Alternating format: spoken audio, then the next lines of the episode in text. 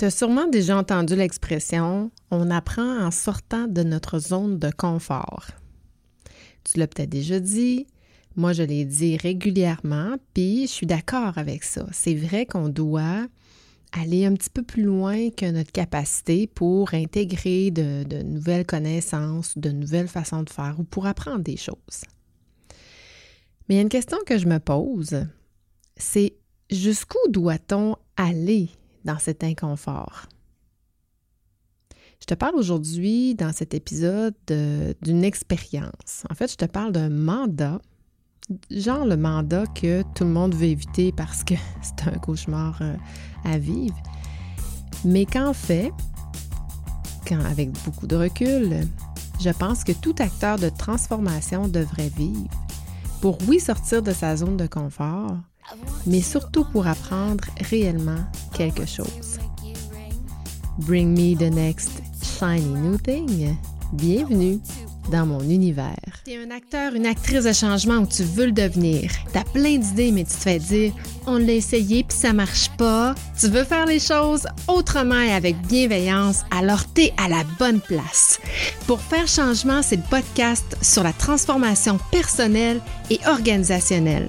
Je te partage tous mes trucs, mes outils mes conseils, des exemples concrets de transformation pour que la gestion du changement, ça soit plus une fonction, mais une compétence. Bienvenue dans mon univers. Aujourd'hui, je suis tout en confidence parce que je te partage le pire mandat, le pire cauchemar professionnel que j'ai vécu il y a environ 4 ou 5 ans. C'était un mandat de, avec des vétérinaires, un mandat de restructuration organisationnelle, euh, de gouvernance, de définition des rôles et responsabilités. Puis à travers ça, il y avait un sentiment d'iniquité en termes de rémunération. Donc, il y avait à intégrer une politique salariale, une enquête salariale. Donc aujourd'hui, je te parle de ce fameux mandat et je t'invite à rester jusqu'à la fin parce que je te partage pas un, pas deux, pas trois, hmm, pas quatre, peut-être cinq ou six bons conseils pour euh, si jamais tu fais de la gestion de projet, de la gestion de changement, euh, qui vont sûrement être fort utiles ou encore te faire réfléchir. Je te parle aujourd'hui de ce mandat-là pour euh, exposer à quel point j'ai réalisé euh, à ce moment-là, puis que je réalise toujours depuis, euh, depuis 4-5 ans, mais à quel point la méthodologie est d'une grande importance en transformation organisationnelle.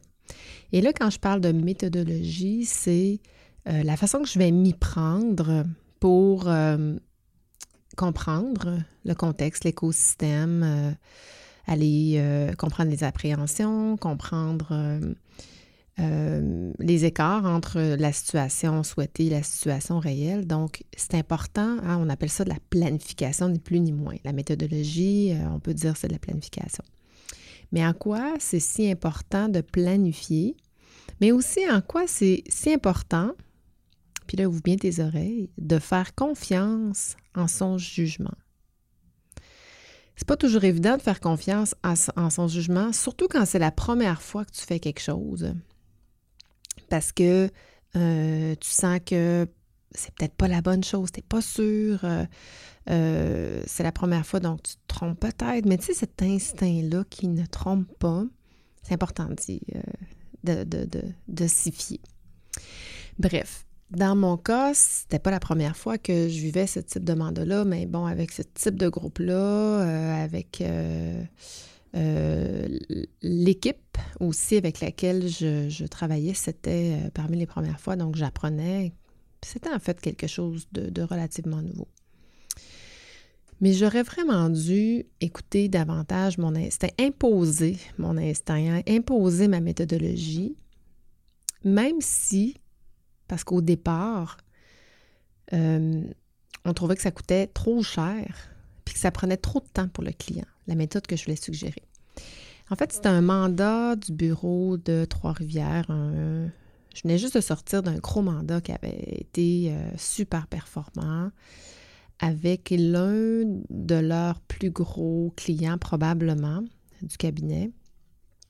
Et là, on m'appelle pour euh, ce mandat-là avec, euh, avec euh, la gang de le vétérinaire. Et là, il faut comprendre que les structures, peut-être que tu travailles dans ce type d'organisation-là, mais tu sais, quand on est dans une firme de bon, vétérinaire, comptable, dentiste, médecin, c'est le genre de spécialité où souvent c'est des experts c'est des passionnés, c'est des sommités dans leur domaine. Mais en termes de gestion, c'est souvent plus difficile. Hein, c'est sûr aussi que ben là, je ne passerai pas à côté de mon, de, du sujet, de mon, sujet que je milite là, par rapport aux maisons d'enseignement, que je trouve qu'on on ne, on ne met pas assez d'énergie à former sur les soft skills. Parce que quand on regarde les cursus scolaires de ces formations-là, puis là, ben, je l'ai encore vérifié là, pour m'assurer que je ne disais pas n'importe quoi ce matin. Bien, on voit que la GRH, voire même la gestion en général, ce pas des, pas des sujets qui sont, c'est pas des, euh, c'est des sujets qui sont abordés, enseignés dans les cursus scolaires, ou très peu. c'est faux de dire que ça ne l'est pas, mais très peu. Quand on tripe, euh, je, reviens à l'expert, mais tu sais, quand tu tripes euh, sur les animaux, puis que c'est pour cette raison-là que tu vas faire l'école de vétérinaire, tu es dédié à tes animaux, tu es dédié aussi à leur maître. C'est ça qui passe avant tout. Hein? tu opérationnalises ta business, tu la gères moins. Je rentre dans ce, dans ce mandat-là euh, par les associés de Trois-Rivières à travers une analyse des besoins qui a après ma abord été fait par les associés euh, qui ont peur, qui hésitent à ce que je parle. Mais ben, en fait, oui, j'ai parlé aux clients, mais on n'a pas parlé à l'ensemble des joueurs. Donc, euh, en début de mandat, puis bon, euh, je soumissionne, pas à l'aveuglette, mais en me faisant dire, faut pas trop que ça coûte cher, puis ce que je propose, ils trouvent ma, ma méthodologie un peu trop longue en fait, une méthodologie qui m'aurait permis de peut-être mieux comprendre l'écosystème, la structure organisationnelle, la culture de gestion, etc. Alors, euh, je négocie, j'enlève une partie de la démarche. Puis cette partie-là, c'est une partie très importante parce qu'il faut comprendre en diagnostic la transformation, euh, puis dans des mandats d'envergure, évidemment, mais on commence par essayer de comprendre la situation pour être en mesure de faire des propositions, évidemment. Et euh, cette partie-là, euh, généralement, ça se passe assez bien. Hein. Tu fixes le nombre de personnes que tu dois rencontrer, puis euh, moi, ça me prend deux heures par personne. S'il y en a cinq, ça prend dix heures, plus rédaction de rapport, analyse, etc. Mais ce que je, ce que je faisais d'instinct, qui maintenant, je c'est un non négociable, je ne négocie plus je n'ai plus jamais renégocié et je ne renégocierai plus jamais sur cette étape. Puis je ne sais pas si, si c'est la majorité, mais je sais qu'il y a des consultants qui font ça. C'est de passer de cette étape-là de diagnostic à tirer ses constats à déposer un rapport ou à, présenter un rapport. Et puis moi, c'est pas comme ça que je, fonctionne et c'est ce que j'ai enlevé dans dans ce mandat-là c'est que maintenant, et ce que je faisais, que je ne savais pas que c'était, c'était bien de faire ça, c'est que je faisais des ateliers de travail.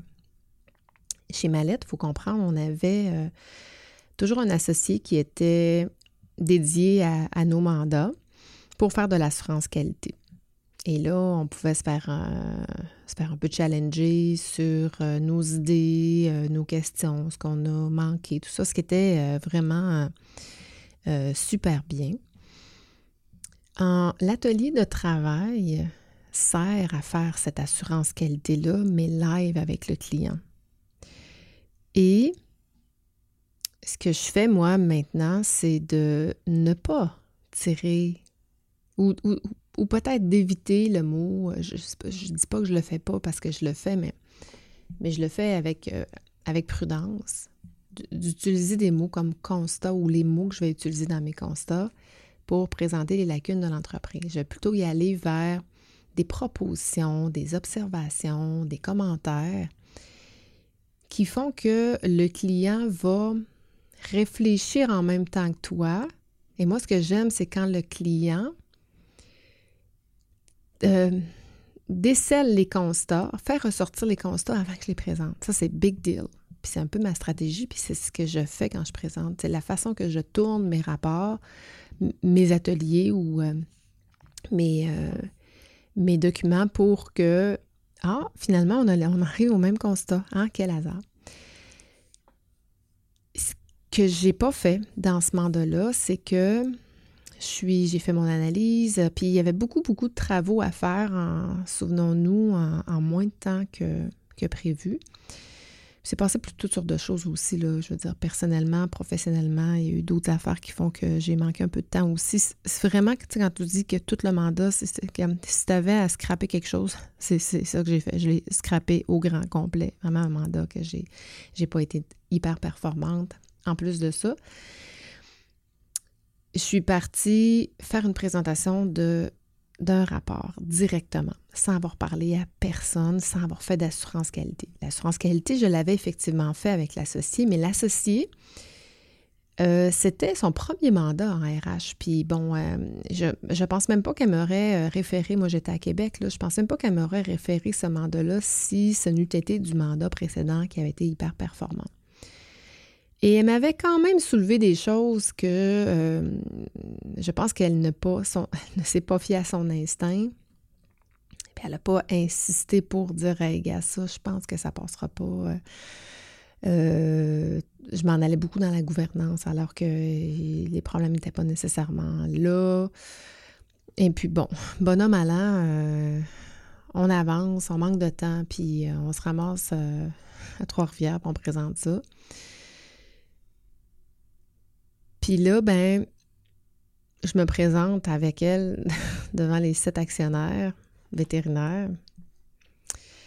Et il euh, faut comprendre que aussi, ben, je, l'ai dit tout à l'heure, mais qu'il y avait des, des, gros enjeux de perception d'iniquité de salaire et que les attentes étaient en fonction de ça. Et tu sais, hein, quand on parle de salaire, c'est très émotif. Alors, je me présente en parlant de gouvernance devant les sept euh, actionnaires avec mon beau rapport de recommandation bien coloré, euh, bien présenté, euh, bien boudiné. à froid, comme ça, sans avoir parlé à personne. Puis là, je te saute des détails, puis en même temps, je me souviens pas de tout parce que j'ai pas vraiment regardé. D'ailleurs, c'est un mandat que je, déterre aujourd'hui, je sors de la poussière, mais que je vais vite renterrer parce que, euh, fou, ça n'a pas été nécessairement un mandat très facile, mais il y avait des joueurs avec des têtes fortes aussi là-dedans qui prenaient, euh, qui prenaient du lead, qui auraient pu être mes alliés, sincèrement, parce que maintenant, je ne fais plus jamais ça. J'ai toujours, surtout les têtes fortes, ça devient mes alliés. Je les prépare avant, je les consulte. Et euh, parce que quand on, présente des choses sensibles, il ne faut pas être seul face au client, face, que ce soit un client interne ou à l'externe, à l'externe ou à l'interne, que, tu sois, je ne sais pas, sur une fonction RH à présenter quelque chose à tes dirigeants. Euh, si tu n'as pas préparé euh, le président ou quelques personnes à travers ça, puis qui sont sensibles et que tu viens piquer l'ego ou que ça ne va pas nécessairement là où euh, les attentes étaient, ça se peut que tu te fasses drôlement ramasser aussi. Fait que faut, faut quand même faire attention à ça. D'où l'important de fixer une méthodologie et d'avoir un scope, hein, parce que ça peut partir de tout bord, tout côté. Mais il faut revenir aussi en fonction de son scope. Moi, ça, c'est une autre erreur que j'avais commise, c'est que c'était pas tout à fait dans le scope prévu. Parce que c'était plus facile d'aller dans cette direction-là que d'aller aborder d'autres éléments qui étaient beaucoup plus sensibles. Fait que ça l'a euh, réagi sur le coup, mais surtout après, hein, quand j'ai reçu les appels après, les gens, l'équipe était pas contente parce que. Puis il avait raison, parce que euh, en cours de route, j'avais une ressource que j'ai perdue, qui avait. Euh, on a manqué d'heures puis de temps d'homme pour travailler sur, sur une politique, puis justement bien avoir, une bonne assurance qualité, de se préparer avec le client, le client, etc. Donc, comme je disais, j'aurais dû parler au client pour le préparer, présenter mes constats, mes propositions, mais aussi pour qu'on travaille en collaboration à ajuster le tir au besoin. Puis je le dis souvent, une des grandes qualités qu'un agent de transformation un agent de changement doit avoir, c'est sa, capacité d'adaptation. Et ça, ça veut dire puis là, écoute bien, ouvre tes oreilles si tu fais de la transformation. Puis je le dis, euh, je l'ai dit récemment sur quelques tribunes euh, récemment, ne pas avoir une finalité non négociable. Parce que la, gestion de changement, c'est pas juste de faire adhérer à un changement qui est, euh, qui est décidé, non négociable, mais c'est aussi d'utiliser les acteurs pour influencer, pour adapter la finalité. L'habileté politique aussi, très grande qualité importante, c'est-à-dire, oui, dans l'influence, mais à travers. Mais son écoute, son ouverture, de très, très grande qualité que euh, je n'ai pas nécessairement su mettre de l'avant dans, euh, dans ce mandat-là. Je parle beaucoup de ces qualités-là dans mes différents contenus et aussi dans ma formation, les six étapes pour réussir sa transformation organisationnelle et gérer humainement les changements. J'aborde notamment dans cette formation-là, à la première étape, la définition de la méthodologie. Donc, si ça t'intéresse, euh, je, vais, euh, je vais mettre les liens dans les notes d'épisode, mais je te donne tous mes trucs, mes astuces pour d'éviter peut-être d'apprendre un peu trop à la dure, comme moi dans, mon mandat avec les vétérinaires. Euh, bref, euh, peut-être d'éviter de faire un mois d'insomnie. ben, euh, si je peux t'éviter ça, ben, ça va me faire un, grand plaisir et je pense que juste là, il y a un gain significatif à aller chercher. Donc, juste à titre d'information, j'ai réduit l'académie pour rendre cette formation-là beaucoup plus accessible, grand public. Euh, donc, je donne cette formation-là sur trois demi-journées entre février et mars 2023. Et euh, juste de même, là, je vais l'afficher sur euh, les grands sites. Je passe par l'ordre, entre autres, et Boomerang. Et évidemment, ben, si tu achètes directement de moi, ça va être beaucoup moins cher parce que je n'ai pas les frais de ces, de ces plateformes-là à payer. Donc, on va parler, comme je te disais, de la méthodologie. Parce que le moyen pour aller chercher les informations, c'est très important pour bien comprendre tes risques, tes écarts, les enjeux, les appréhensions, les problèmes de l'entreprise, etc. Mais la façon dont on va communiquer l'information, hein, parce que là, on passe à la méthodologie qui est l'étape 1, mais quand on arrive dans les étapes suivantes, l'étape 3, l'étape 4, la façon que je vais communiquer ma méthodologie, c'est probablement encore plus important parce qu'on n'a pas deux chances de recommencer. Là, moi, je suis à l'externe ce mandat-là. Le client m'a oublié, puis euh, oui, parlant mal de moi, mais je veux dire, c'est un chapitre qui est terminé. Quand je suis à l'interne et que je n'ai pas de deuxième chance pour recommencer, ça, ça veut dire que j'ai peut-être perdu ma crédibilité, j'ai peut-être perdu la confiance et je n'aurai pas une deuxième chance de me reprendre. D'où l'important, l'importance de bien faire les choses, bien faire les étapes. Et je sais que ça se fait à l'interne. Les entreprises n'ont pas besoin de consultants. Le seul problème, c'est qu'on n'a pas appris à le faire.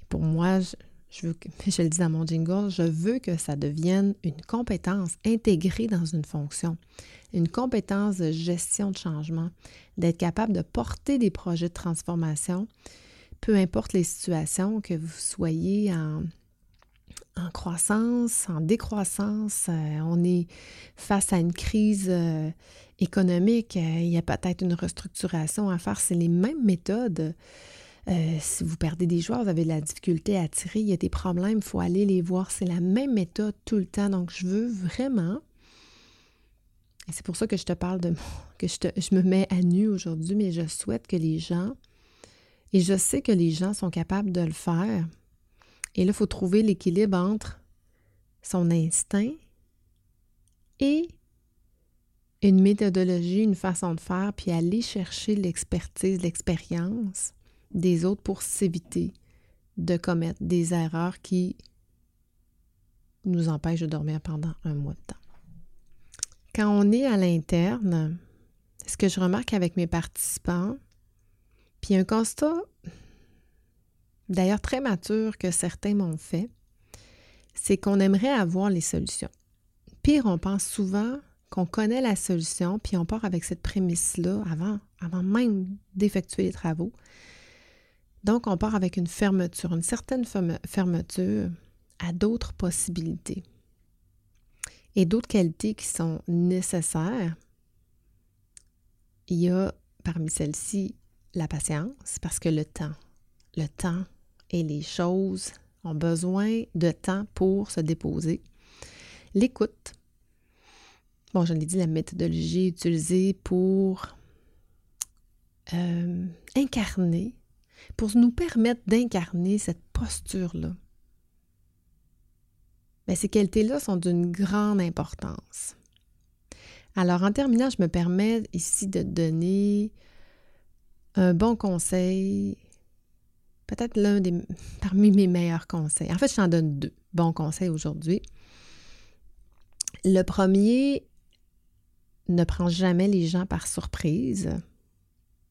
Surtout, là, je te dis bien, surtout devant un groupe.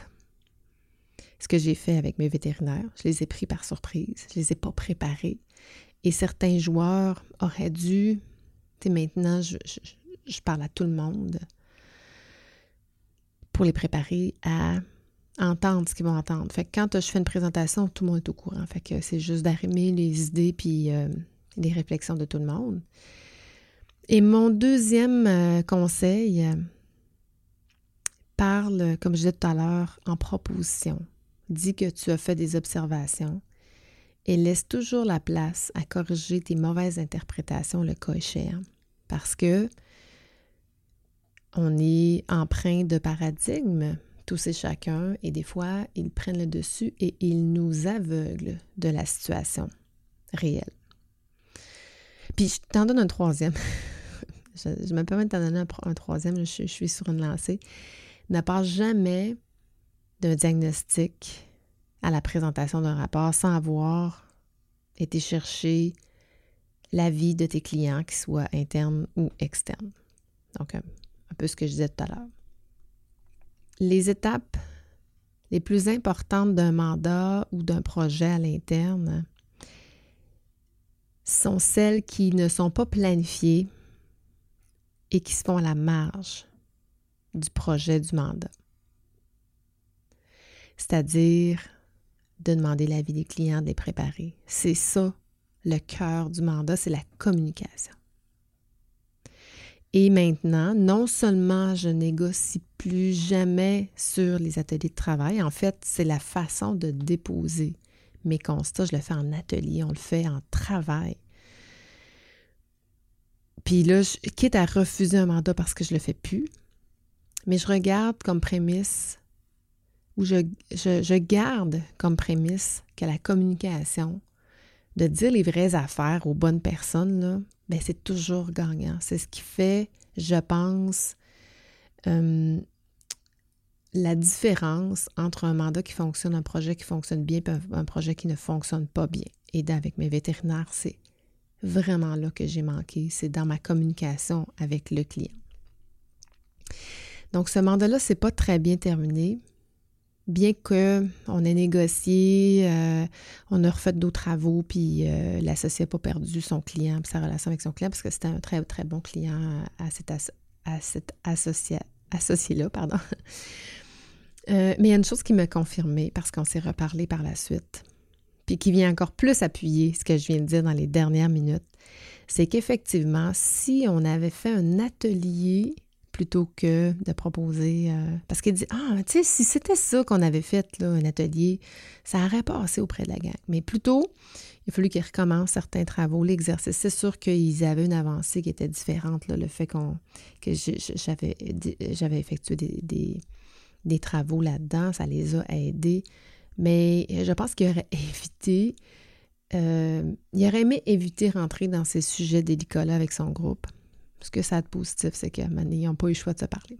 Mais euh, ils payaient pour s'éviter de le faire. Fait que, je comprends que quand tu payes, tu veux recevoir. C'est pourquoi tu payes. Bref. Voilà pour aujourd'hui. J'espère que euh, mon expérience euh, cauchemardesque va te faire réfléchir si tu fais de la transformation, si tu fais de la gestion de projet, ou si tu as des projets à venir, puis que ça va t'aider à t'ajuster. Euh, j'ai ma formation si jamais tu veux développer des nouvelles connaissances, des nouvelles compétences en la matière. Ça va me faire plaisir de t'accompagner là-dedans, autant au niveau de la, formation, mais de l'accompagnement euh, euh, personnel. J'ai, moi, ça fait partie de ma mission de d'aider les entreprises à se transformer vers des pratiques plus humaines, plus agiles, plus axées sur l'intelligence euh, collective. Et je le dis encore une fois, je me répète, ça passe à travers les agents de transformation parce qu'à moi, ça, je ne pourrai jamais servir ma mission.